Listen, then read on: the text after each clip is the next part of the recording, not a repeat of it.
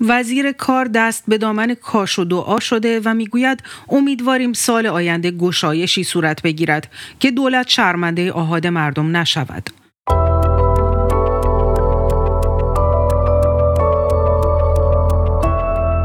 سلام من بیتا آذری با برنامه دیدگاه همراه شما هستم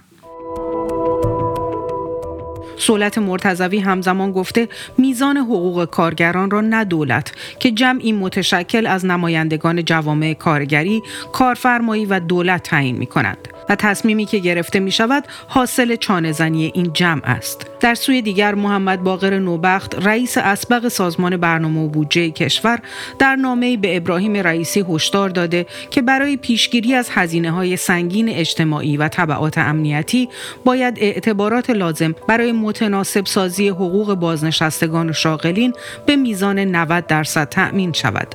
دولت اما می‌گوید افزایش حقوق به بالا رفتن تورم می انجامد و هزینه سنگین تری به کارگر و بازنشسته تحمیل می کند. در دیدگاه برای بررسی روش تعیین دستمزد کارگران و چالش هایی که در سال آینده پیش روی این اخشار است با فعاد کیخسروی فعال کارگری همراه می شویم.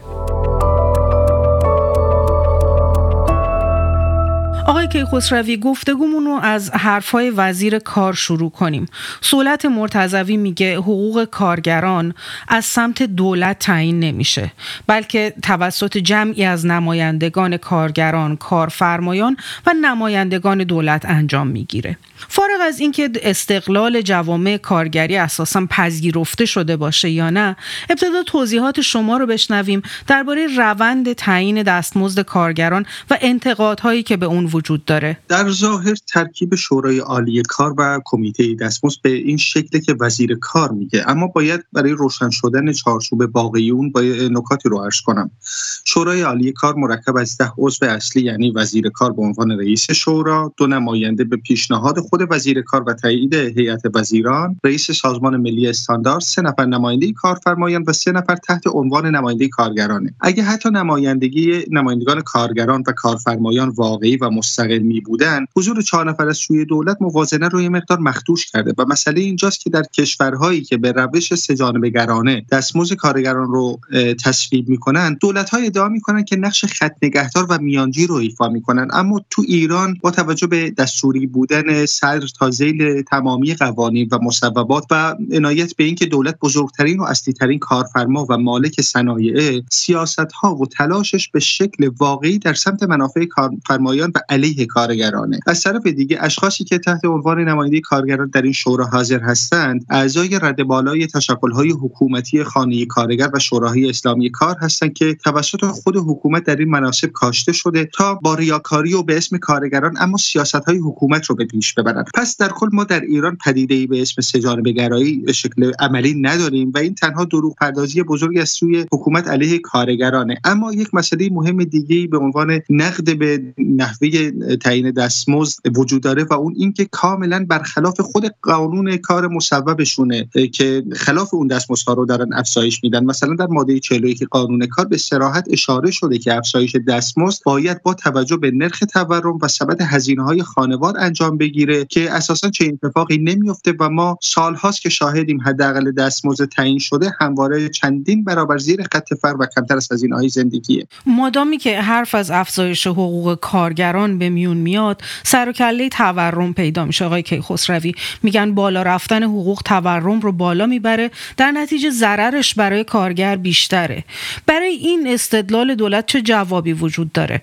ببینید اینها تنها پروپاگاندای حکومت و تئوریسین های اقتصادی که زیر بار افزایش بیشتر دستمزد شونه خالی بکنن و اون رو به حال عملی نکنن. بنابر نظر کارشناسان مستقل سهم دستمزد از قیمت تمام شده کالا در ایران چیزی بین 7 تا 10 درصده. که حتی من با توجه به حال مشاهده های شخصی که از وضعیت هم دستمزد کارگران و هم قیمت ها می‌بینم که خیلی پایینتر از این هم می‌تونه باشه. با توجه به این موضوع حتی اگر دستمزد کارگران در هر سال 100 درصد افزایش پیدا بکنه یعنی چیزی ما بین 7 تا 10 درصد در تورم سالانه نقش خواهد داشت. و اگر 50 درصد دستمزد رو افزایش بدن یعنی ما بین 3.5 تا 5 درصد تاثیر بر روی تورم خواهد داشت. اما خب ما اکثرا شاهد افزایش های دستمزد حول و حوش 20 درصد در سال بودیم حالا مقداری بالا یا پایین این رقم. و عملا این نرخ هیچ تأثیری در میزان تورمی که همواره بالای 40 و 50 درصد هستش تو کشور نداشته. در ضمن این موضوع رو هم من اشاره کنم که افزایش دستمزد در پایان هر سال صورت می‌گیره و حتی اگر به شکل واقعی مطابق تورم هم افزایش پیدا بکنه میزان تورم سالی که گذشته مبدع محاسبه است و مبنای افزایش دستمزد قرار می‌گیره نه سال آینده. یعنی این که تورمی که قبلتر و در طول سال گذشته تحمیل شده مبناست و عملا این افزایش دستمزد هر میزان که باشه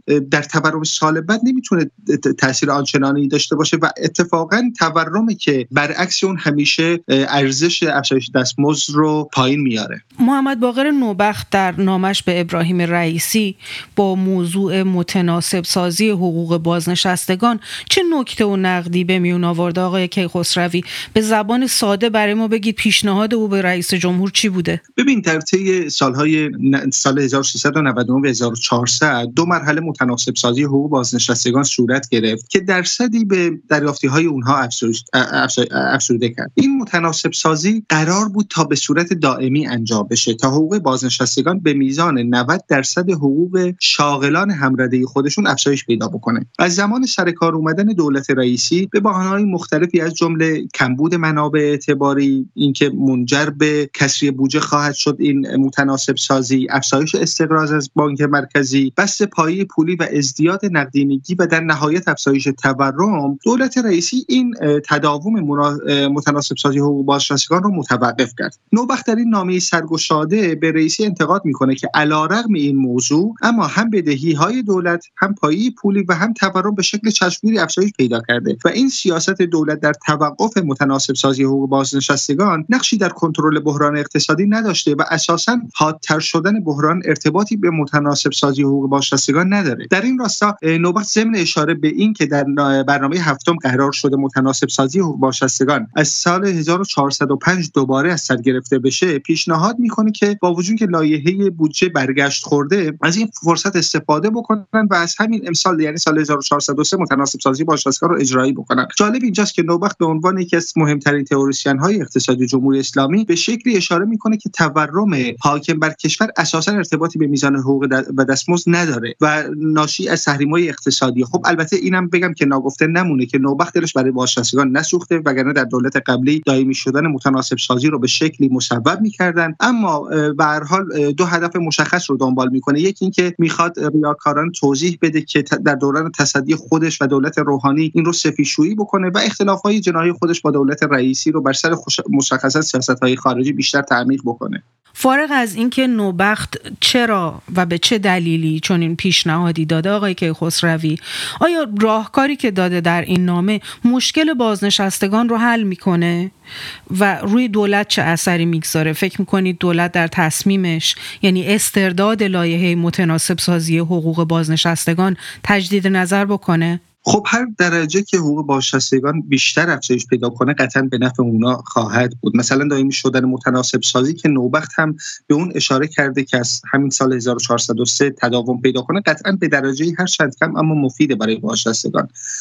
اما مشکل بازنشستگان و گروه های دیگه بگیر با این موارد حل نمیشه و مشکلات معیشتیشون برطرف نخواهد شد. شما دقت کنید در حالی که حداقل حقوق بازنشستگان و مزد کارگران به 8 میلیون نمی‌رسه اما هزینه های معیشتی خانواده ها به بالای 30 35 میلیون تومان در ماه رسیده.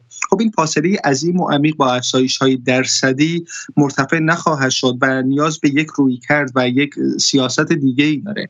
اما اینکه دولت این کار رو خواهد کرد یا نه قطعا تلاشش اینه که انجام نده. یعنی تمامی دولت های جمهوری اسلامی از ابتدا تا کنون همواره سعی کردن که بیشتر به سطح دستمزدها و به شکل کلی به منافع جامعه حمله کنند و از این طریق غارت بیشتری انجام بدن و اون بحران های اقتصادی خودشون رو مرتفع بکنن و بقای خودشون رو تضمین بکنن.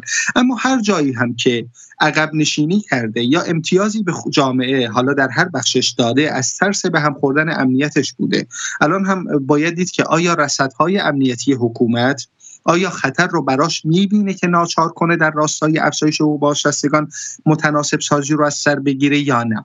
اما خب از نظر من که مشاهداتی که داریم کل بگیران مشخصا بازنشستگان بسیار در وضعیت اعتراضی و ملتهبی قرار دارن و اینو میشه از اعتراضات مستمرشون دید در پایان آقای کیخسروی اگر بخوایم یک جمعبندی بکنیم شما وضعیت شغلی و معیشتی کارگران و بازنشستگان رو در سال آینده چطور می‌بینید؟ خب بحران اقتصادی که به نظر من خود حکومت و سیاست هاش به جامعه تحمیل کرده نه تنها هیچ تغییر مثبتی پیدا نکرده بلکه اوضاع بدتر هم شده. ما قطعا در سال آینده هم شاهد هستیم شاهد خواهیم بود که تورم بسیار بالایی ایجاد میشه. همین الان صحبت از افزایش حقوق کارمندان به میزان 18 درصد هستش که حقوق کارگران رو هم قطعا نمی‌خوان چیز بیشتری مصوب بکنن و احتمالا همین حول و رو در نظر دارن.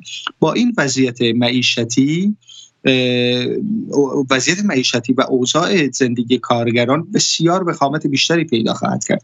از سوی دیگه با طرحهای افزایش سنوات اشتغال و سن بازنشستگی و همچنین دستمزدهای پایین خب رغبت کارگران خصوصا کارگران ماهر به کار در صنایع و بخشهای مختلف بسیار کمتر شده و اکثرا یا به مشاغل غیر مولد روی میارن یا به فکر مهاجرت خواهند بود که این موضوع خودش بحران اقتصادی و اجتماعی رو بیشتر دامن خواهد زد. اما با نگاهی به میزان نارضایتی های جامعه خصوصا کارگران و مزدگیران باید گفت که یک طوفان بزرگ اعتراضی به احتمال زیاد در راه خواهد بود. مردم به شکل کلی به نظر من جمهوری اسلامی عبور کردند و در مترصد فرصتی برای تقیان هستند. این مشکلات معیشتی به شکل جدی می‌تونه جرقه بزرگی برای شروع مجدد اعتراضات توری مردم علیه حکومت باشه. سپاسگزارم از شما فعاد کیخسروی عضو هیئت مدیره اتحادیه آزاد کارگران ایران. از طرف خودم و علی رضا روشن تهیه کننده این برنامه از همراهی شما سپاسگزارم.